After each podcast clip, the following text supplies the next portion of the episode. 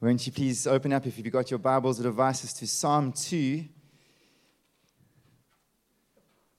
Awesome. Psalm 2, verse 1. And just keep your finger there. I want to remind you what we are busy with as a church at the moment. We are responding to a very strong sense from the Lord about being a people, a church that is devoted to God's word. And friends, today I want to remind you, maybe to spur you on, how's your reading going? I haven't asked you in a while. How's your daily reading of Scripture going? Not, not daily devotions of, of the Bible itself. And I want to spur you on tonight. Hopefully, again, you'll see how reading the Bible every day can stretch your mind and your, your paradigm of life. And um, we're going to uh, go back just one side there. I've called today staying in the bigger picture. Last week was called living the bigger picture, but Psalm 2 won't leave us uh, yet. It wants to call us to similar things tonight. But um, I want to remind you that uh, this is the example of this preaching tonight of, of what God's word will do for your life and how it will change the way you see things. And you'll notice over the last few weeks, we said, really, as a human being in this day and age, there are only two ways you can live your life two choices. One is what humankind by nature says is right and what we must do. And every single age has had its contemporary culture that has manifested the same sort of mantra, although maybe in different clothes. So today we've got a kind of culture but, which is ultimately after the same thing, which I'll explain in a moment. But um, it might look a bit different on the outside, but the heart of it is the same. Or the other option is to have this God of the Bible and His Word as the bedrock of your life. And what you choose tonight, can I just remind you, we are preaching about big things. What you choose tonight has got massive consequences for your life. Huge. I don't have time enough to describe what a life can be impacted by by the decision you make tonight. And we saw a little bit of it in Psalm 1. We saw that you can either be a tree planted by streams of water in climate change and be gloriously fruitful, or you can be like a piece of husk on a, on a, on a wheat kernel that gets fluffed away by the wind, chaff. And friends, today, the consequences of what we choose is not just for this life, it's also for the next. That was last week's sermon. Is that there is a destiny that this world is on, that you are on and it's massive, it's huge. And the thing that we are needing, perhaps more than ever, the most urgent antidote to the culture of our day, is having a framework for life that can cope with trouble. Can you just give me a nod if you heard that? That is our problem that we face today. Friends, what you believe is going to be tested by trouble. And where we're working towards in the sermon series, the very next psalm is Psalm 3. It is a crisis moment for David, who wrote Psalm 2 that I'm about to read. It is the worst moment of his life. His own son, Absalom, you'll hear next week, his darling son with beautiful hair, rebels against him, and he starts to plot an overthrow of his own father and tries to kill him. Now, I have a son. That's not a pretty picture, right? But what's amazing about Psalm 1 and Psalm 2, and particularly in David's case, Psalm 2 gives David a framework that is able to cope with massive trouble. And trouble is on the way if you, if you aren't in it already. And I was chatting to a friend this week. Um, any of you got to hear the State of the Nation address this week? I missed it. But when you put up, well done. I'm really impressed. Well done. I missed it by accident. And um, my, my friend said to me, Matt, don't watch it. It's pretty depressing. Economically and politically, these are uncertain times. It's actually often always been the case. Rare have been the moments of history where we have had a sense of external security over our lives. But also, there's a social and spiritual context that I want to make you aware of. Here in East London, we are super blessed. We have a lot of freedom as Bible believing Christians. But I want to tell you, ladies and gentlemen, and long may that last, we have the same veins of government and social media, with its message perfusing our society, it is not long before we will be saturated with the same struggles that our fellow Christians are feeling across the world in societies where it's really hard to follow the God of the Bible publicly. And so, for us as your elders, we're jealous. We want you to have a framework for your life that can cope with reality. Because reality is not straightforward, my friends, and we need something bigger than just our own experiences and feelings to cope with what we're going to face in life. And so, tonight, I have called it Staying in the Bigger Picture because Psalm 1 ends with the bigger picture but Psalm 2 says you're not allowed to leave that bigger picture if you are going to have something that you can live by that will be glorious. And Psalm 2 that we are going to read now, it is a coronation psalm. It's a glory, you know, it's a hymnal, and you get to choose. You know, in the old Baptist churches, maybe still today, some of the Baptist churches, they have a hymnal, and you walk into the church and you've got the, the hymnals uh, numbers on the, on, the, on the wall, right? And you would choose the hymns according to the calendar. And this was the moment in Israel when the new Hebrew king was about to take the throne. They would say, Whip out Psalm 2, get the bassists and the drummers and the guitars, get the singers. And David was an excellent musician. He was probably the best musician of the Bible. And they would sing this psalm at the coronation of the king. But, friends, it's more than a coronation psalm tonight. And this psalm is a massive one in Scripture. It's alluded to 18 times in the New Testament because it's also a messianic psalm. In other words, it's prophetic. It's talking about this coming Savior of the world. And as you read tonight, you'll pick it up. And some of you might even be familiar with some of the phrases of Psalm 2 from just simply reading your Bible. Let's read from verse 1. I've got it up there on the screen as well. All right, here we go. Verse 1. Why do the nations rage? And the peoples plot in vain? It's a rhetorical question. The kings of the earth set themselves, and the rulers take counsel together against Yahweh. That's L O R D, capital letter. It is Yahweh, and against his anointed, saying, Let us burst their bonds apart and cast away their cords from us. He who sits in heavens in the heavens laughs. The Lord holds them in derision. Then he will speak to them in his wrath and terrify them in his fury, saying, As for me, I've set my king on Zion, my holy hill. I will tell her the decree. Yahweh said to me, You are my son. Today I have begotten you. Ask of me, and I will make the nations your heritage and the ends of the earth your possession. You shall break them with a rod of iron and dash them in pieces like a potter's vessel. Now, therefore, O kings, be wise, be warned, O rulers of the earth. Serve Yahweh with fear and rejoice with trembling. Kiss the Son lest he be angry and you perish in the way, for his wrath is quickly kindled. Blessed, blessed are all who take refuge in him. Friends, my first point today is that we have to have a big context for our lives. And we have to ask ourselves some questions. I've been telling you every Sunday, I hope that you're paying attention, that as Christians, we're meant to think. And that's why this psalm opens up with the question. He says, Guys, examine the world around you. Examine the peoples and the nations. Examine the leaders of the world. What, what does he mean by that? The social media gurus, the guys that are leading public opinion, the government officials, the legislators and lawmakers, the philosophers of this age. What are they saying and what is their goal and where is this all going? That's the opening question. It's massive says the kings of the earth set themselves and the rulers take counsel together against the God of the Bible, Yahweh. That's why I emphasize L O R D capital letters. It is the covenantal God of Abraham, Isaac, and Jacob and his anointed son.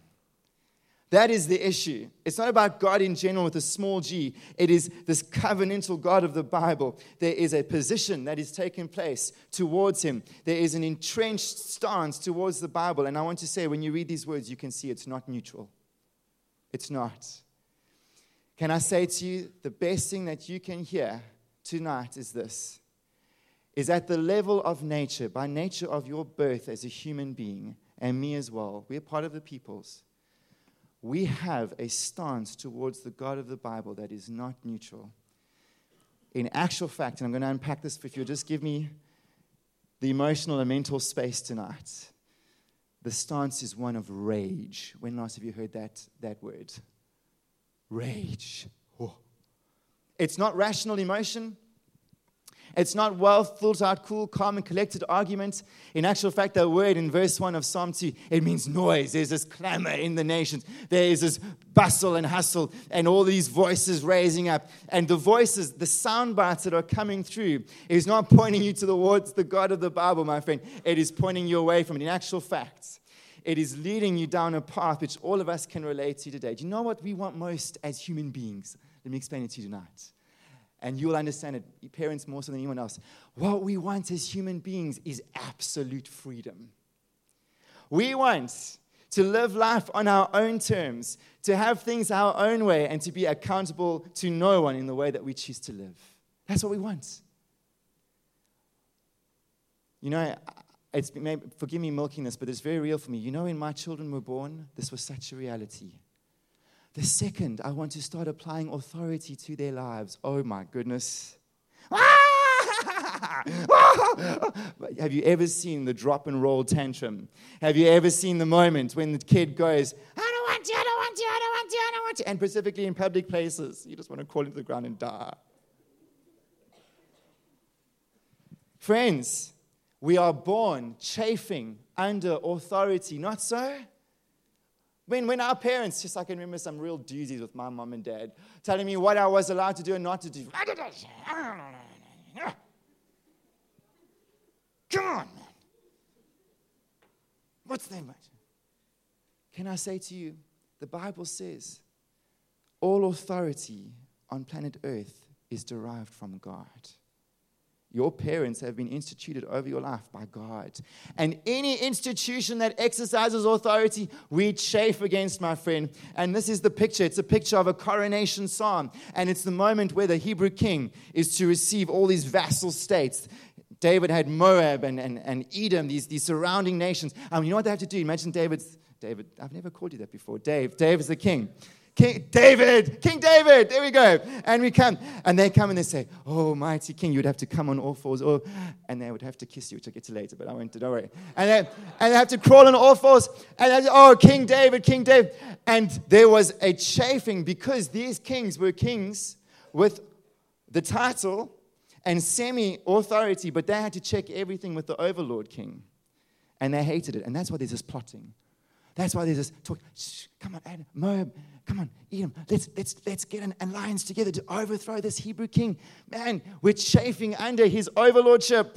And it is the perfect picture of the human race. My friends, by the nature of our birth, at the level of nature of being a human being, we hate authority. And like these kings, God has dignified us. We've got some authority over our lives. Oh, but we can't stand the fact that there is this shadow of authority over our lives that I want to unpack for you tonight that is holding us accountable for all we do. Let me tell you where the rage comes from. And it's only when someone tells you this is that this God of the Bible, Yahweh, tells you who you can worship. It tells you how you are, he tells you how you are supposed to live. He tells you what you may and may not do with his stuff. He tells you what you may do with your body and what you may not. Friends, when you start to see the demands of His authority and the commands that He places on the human race, and you start to see this yoke of authority upon the human race itself from this God, there's chafing. You don't like it. We don't, nobody here can tell me they like being controlled, being controlled. No one. That's the mantra of this of culture today. There's this rage. There is this pushing back against this God of the Bible. And what I mean by that, this creator, the one that the Bible says has made all things. And you might ask the question, if you're thinking about it tonight, what about a person who has never heard of the God of the Bible before? What about those oaks out in Mongolia and South America who've never heard about Jesus, who've never heard about this God of the Bible? How do they experience this authority over their lives? Because every human being, it says here, that's their goal. They want to throw off these cords and throw off these fetters, the old, old-fashioned word, cast away these cords, these bonds. How does authority come universally from God over the human race? Well, the first is this every single man and woman is born with a conscience you try and live your life the way you want to live, you will find something pushes back when something is not quite right. Where does that come from? Ever thought? Let me tell you, it's not from evolution. Evolution is kill or be killed. Evolution will say, kill the weakling. You might just be hampered in your progress to, to perfection with these, uh, these wishy washy DNA pools. Conscience will say, love the weak. Where does that come from? Don't steal from your boss. Don't hit your dad or mom. Please don't do that. There's something in your life that is telling you you can't do that. It's not perfect. It's not perfect. Some of us have a sensitive conscience. Some of us have a bit of a duller conscience. But the bottom line is you try and live your life the own way. What you will experience is there's a cord on your life, there's a restriction, and you've got to almost unlearn it. You've got to kind of push it away and suppress it to live a life that you want to live without any, without any uh, hampering of conscience. The second is, you know that if you look at the creation around you, it is preaching to you all the time. You see the glory of creation. My goodness, it was a stinker today. That glorious sun it is magnificent. It will burn your eyeballs. And you think to yourself, wow, how did the orbit of Earth and the trajectory of the sun produced days and seasons and years, so powerful that even the ancient civilizations could plot Stonehenge so that you would see the sun rise and would go through these stones perfectly for their solstices and their equinoxes and these magnificent uh, being able to track the patterns of the universe. Friends, creation itself is preaching and saying, you did not arrive here by accident, and this world is by design. And don't you know, if it's by design, someone had to design it. He's the creator God, and He made you. And this is the bottom line He owns you. He owns you. And creation preaches that we are not our own. That there is something behind all of this, and He is glorious. He is, his divine attributes and eternal nature is evidenced in what is created. You know, it's amazing for me as a marriage officer, every time I have to take a person's thumb and put it in the ink and put it in the register, and every time it happens, I go, I can't believe this person's one is just unique. Surely. I even try and look sometimes to see the patterns, is the curvature the same? The design in creation is amazing. It proclaims a God that is universally in charge. And I, I don't have much time to go down that path, but I want to say to you if this psalm stopped at verse 3, and you saw these nations setting up themselves against God and the leaders, all these men of power and influence. It would seem like an intimidating picture, but my second point tonight is this. Friends, we live in a big context, but we have a bigger God. Verse 46 What is the response to God to these human beings that are strutting their stuff and saying, We're free, we're modern, we're building our empires, we know exactly what we want? Forget God, He's dead, we don't need Him, cast Him off, cast off these bonds. What does it matter? What does God do in response to all of this? Is He going, Oh my goodness, I'm so insecure? Oh my word, I don't know what I'm going to say. They're making me look like a fool. Does He say, Come on, come on, human beings, come on, SPC. Why don't you defend my reputation here? Why don't you stand up and tell these people they're all wrong? Is he somehow insecure? No, let me tell you what he does. And it's the proof that God has a sense of humor. He laughs. He laughs. I would love to hear God laugh. Have you ever wondered that? I can just imagine heaven.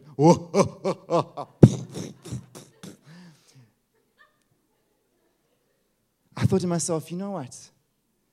When you think about the comical nature of the individual human being and then getting together with other human beings to overthrow the, the overlordship of the God of heaven and earth. It is comical, my friend. He laughs. It is, a, it is the greatest comedy ever performed. But it's a tragic comedy. The very thought that this infinitesimally small creature could think he or she could take on the immortal, invisible, eternal God, it's ludicrous. When last have you heard that word? It really is. It's ridiculous. Friends, it's like specks of dust taking on an infinite mountain range. Or it's like the clay trying to overthrow the potter. Or it's like the creature thinking he can overthrow the creator God. Do you think it's going to succeed? Ladies and gentlemen, I have to ask you the question and I want a response from you tonight. Do you think the plotting and planning of the human race to overthrow the authority of God is going to succeed? Can you give me a result, a nodding, and a yes or no? Do you think it's going to win? Do you think choosing this way to live your life is going to win? I tell you what it's going to do it's going to put you on a collision course with God because, my friend, He will not take His ownership of you. And His ownership demands the fact that you are accountable to Him and how you live matters. Because apart from Him laughing, He's not just neutral saying, Oh, that's so funny, keep going, this is hilarious. What He does is this He says, I have a response to this rebellion. That's what it is in your heart and mind to this overlordship of God. And His response is this It is one of justice and righteous anger against the ignoring and suppressing of what is his rightful worship.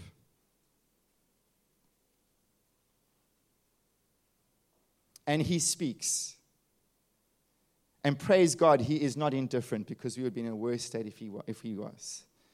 But he speaks to them in his wrath and he terrifies them in his fury, saying, Don't you know, ladies and gentlemen, as for me, as the God of heaven and earth, as the God who made all of this, I have installed my king. You want to be your own kings here tonight. Let me tell you, I've installed my king, and he's the King of kings, he's the Lord of lords, and he's seated on an eternal throne, and his name is Jesus, and we are all answerable to him.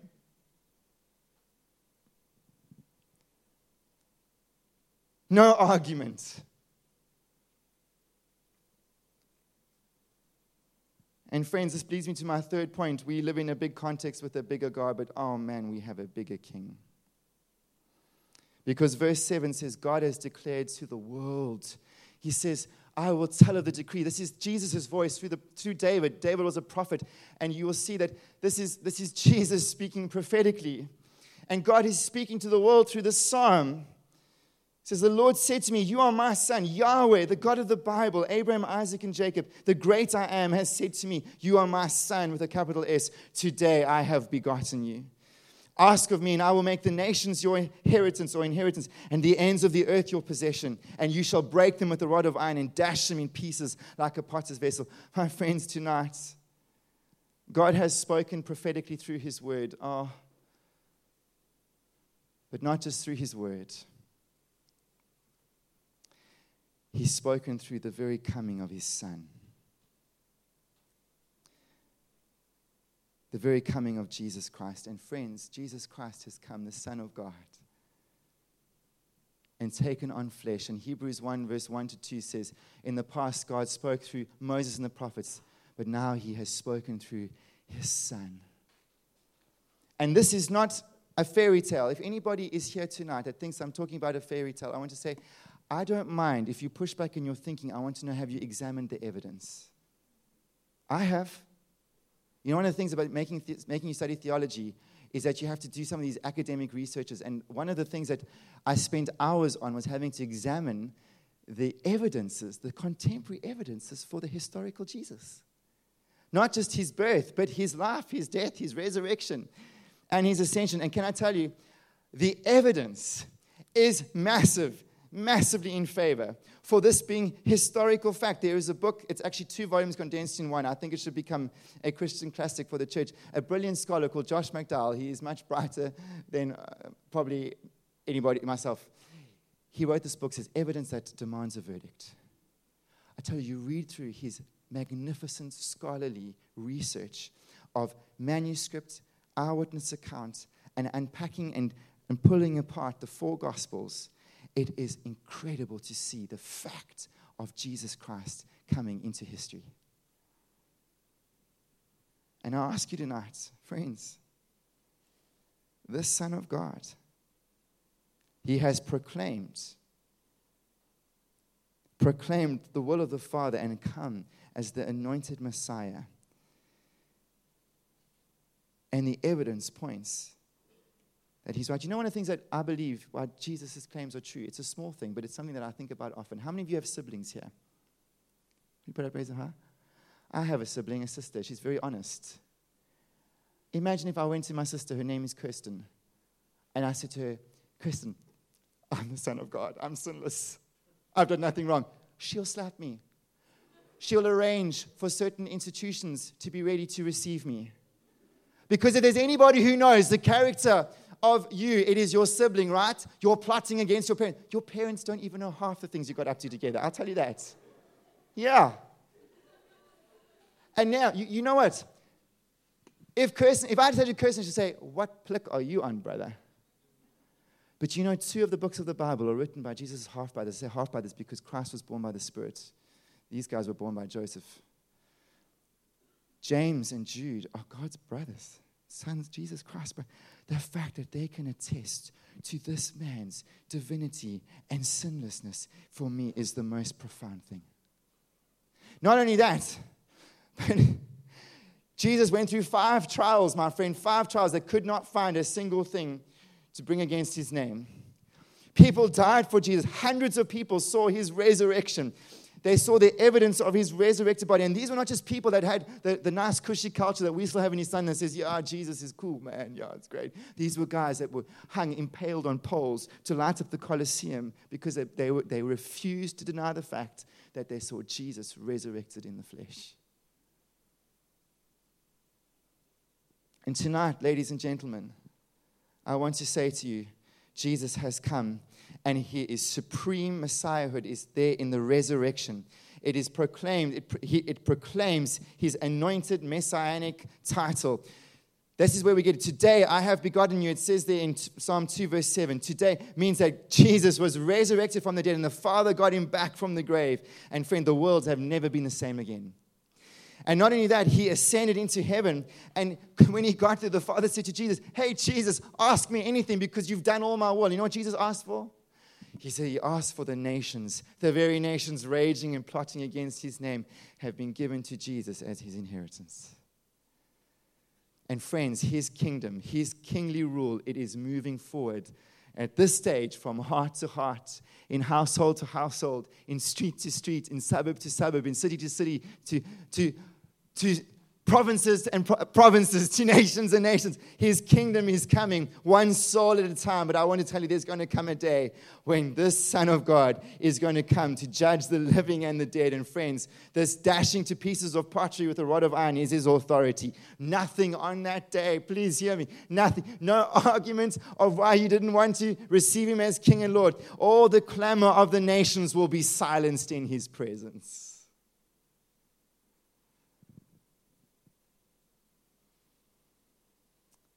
He's coming again.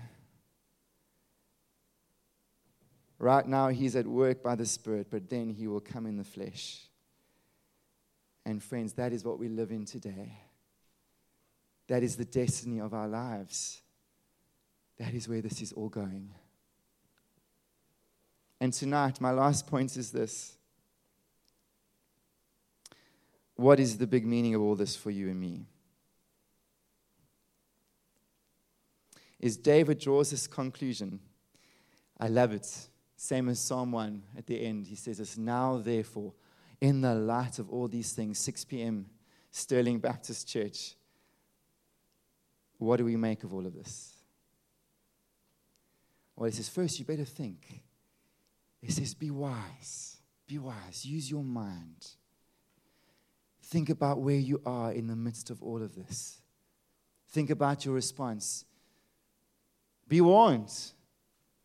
He says, This King of glory is on his way. Be warned. And the warning is to the leaders of this world, those that seek to influence men and women away from God. They will be held accountable. But also, that includes us of how we are going to be led tonight. Which camp are you going to dwell in? The world and the clamor of the nations, or Yahweh, the God of Bible and his son Jesus? Whom will you follow, my friends? Who is the authority on your life?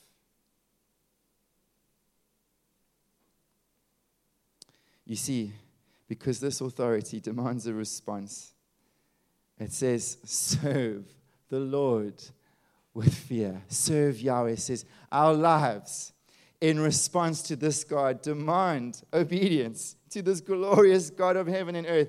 Serve Him with your will, give your life to Him. And it says, do so with fear. In other words, that's a strange, I don't I know you don't hear this every day. And I realize this kind of preaching is like, wow, I haven't really heard this around a lot, but I want to say this to you. It is so helpful because preaching is to proclaim the God we are called to worship. And let me tell you, my friends, tonight, this God is not a little puppet that's dancing to your strings. He's not a slot machine that you slot in your few coins of service that you get back your pleasure trips. Let me tell you, this God is not to be tinkered with. He's not made in our image. He is the God of glory. And when we come to Him, we are to feel the difference between us and Him. And let me tell you, it's the most beautiful thing doesn't just stop there. It says, serve the Lord with fear and rejoice. Can I tell you what that means? It means, can you imagine?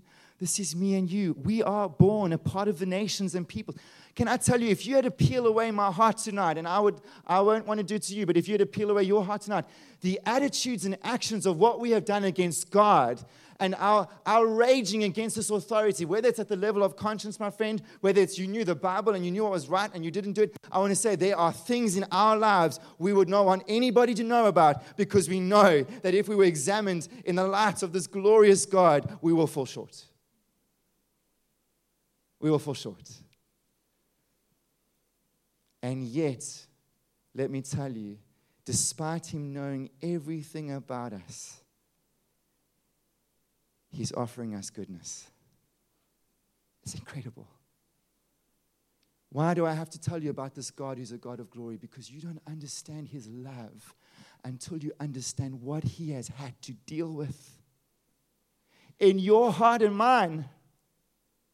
Don't think we come to God with a pretty picture, the mantra of the nations of saying, I want to do things my own way. I can even feel it tonight. Some of us are in that space. I want to do things my way. I will pick and choose things about God that I like, and I will just flatly ignore the things about Him that I don't. That's how we live our lives as 21st century Christians. I want to say to you tonight, God has had to bear with the attitudes and actions of our lives, and some of us for years. And let me tell you, He still offers out goodness.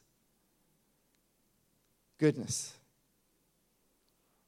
It says, but do so with trembling. Don't forget this God is good. What does he mean? Don't forget his goodness. And in, remember, in remembering his goodness, don't forget his greatness. Rejoice before him with trembling. Oh, and what is it that he's asking of us? How are we to respond to his authority tonight? How do we come into the presence of God and live? And how do we become his? We are to kiss the Son, my friends. Jesus Christ. Now, let me unpack that for you. That might be a bit weird. But this is a royal psalm. Here is, here is the king. And this is what it means to kiss the Son it's to come down in reverence before this king, in worship, in submission, in surrender, in reverence. And it's to take his hand and in reverence to kiss it and to say, I'm coming under your protection. I'm coming under your covering. I'm yours. That's what it means. Friends, can I save you a lot of trouble in your life tonight? Don't try and kiss God with a general G. Don't try and bring some evidence of your life before Him and thinking, well, I'm on track with God. I'm spiritual. I can kind of figure this out. Let me tell you, the Bible will tell you clear. It will say this you cannot kiss God until you've kissed His Son. You cannot kiss God. You cannot worship Him and say, I'm good with God. I'm good. Yeah, I know, man. I pray. I lift up some prayers to Him. I'm, I'm all right. You cannot kiss the God of heaven and earth unless you have come and kissed His Son first. He says, You make right with Him, and you'll be right with me. Friends, tonight, have you kissed the Son? Have you kissed the Son? There's an urgency here, and I, I want to communicate this. This is not something to be taken for granted tonight. He says, What is the very next thing? Kiss the Son, lest he be angry and you perish in the way, for his wrath can quickly be kindled. What does that mean? He said, You don't know how much you've got along the way. You don't know how much time you've got. He, man, he's sitting on a mercy seat right now, but when he comes again, he's going to sit in a seat of judgment. He's going to judge the living and the dead. Which camp are you on? Don't leave this. Don't mess around with it. Don't play around with it. Don't say, I've got tomorrow. I've got the next day. I've got, I've, I'll, I'll wait till 20 years later when I've got to be responsible. My friends, tonight, what are you doing in the light of the glory of Jesus Christ? Have you kissed him? Because if not, you're in trouble. You're in trouble. And let me introduce you to the God of goodness who's offering his Son. And that is where you must start tonight. And that is where you must stay. You see, the things we do is some of us here who've been Christians for a long time, we just tune in for the gospel. Oh, that's for the unsaved. Rubbish. Rubbish. Let me tell you, this son and kissing him is not a moment. 6 p.m., hear me tonight. It is a lifestyle. it is finding refuge. The blessed goodness of God. The very last line of the song. It is finding refuge day in and day out in the covering of Jesus. We kiss the Son. Our allegiance is to Him.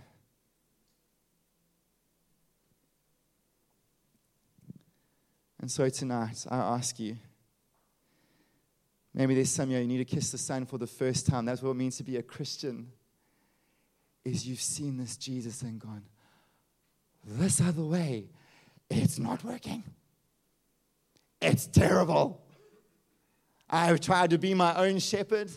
I've tried to prove my case before God. I've raged against him. And let me tell you tonight, my friends, it is a lonely place to be. You try and lean on your friends, they will change and move on. You try and lean on your parents, one day they will die. You try and lean on your marriage, you try and do that, it will break your marriage.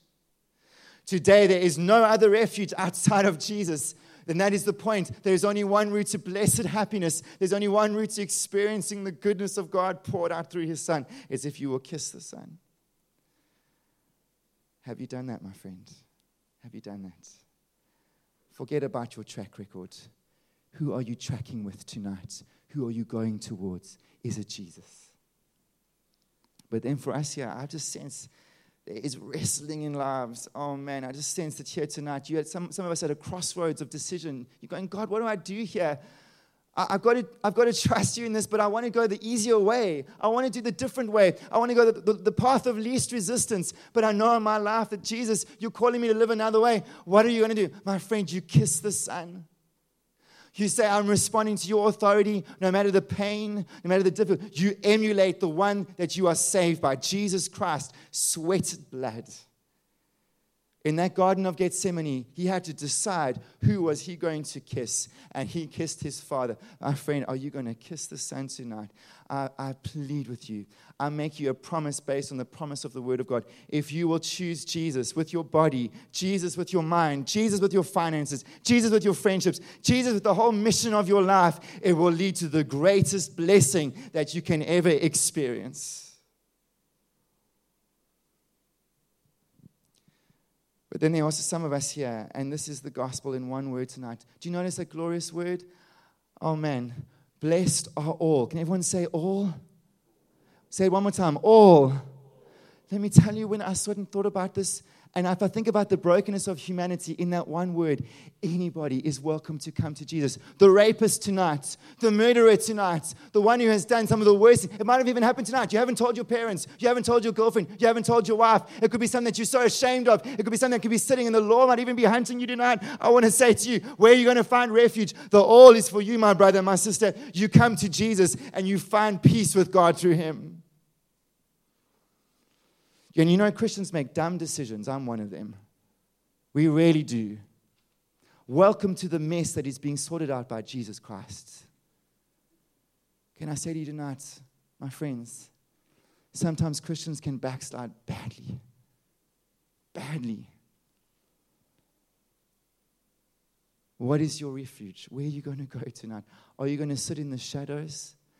Friends, when you see all, all there, it is a call to you to come and to take God at His word. Come and kiss the Son and experience the blood of Jesus washing away your sin. You will move forward and no longer be stuck. And you will find what you truly long for is the joy and blessedness of being close to God. Kissing the Son is the most intimate space that you can get. It is coming to Jesus, into His presence, hearing His heartbeat, feeling His breath, experiencing His touch. To kiss the Son is to draw near to the living God. It's there for you. It's there for you. But you have to kiss the Son. Let's pray.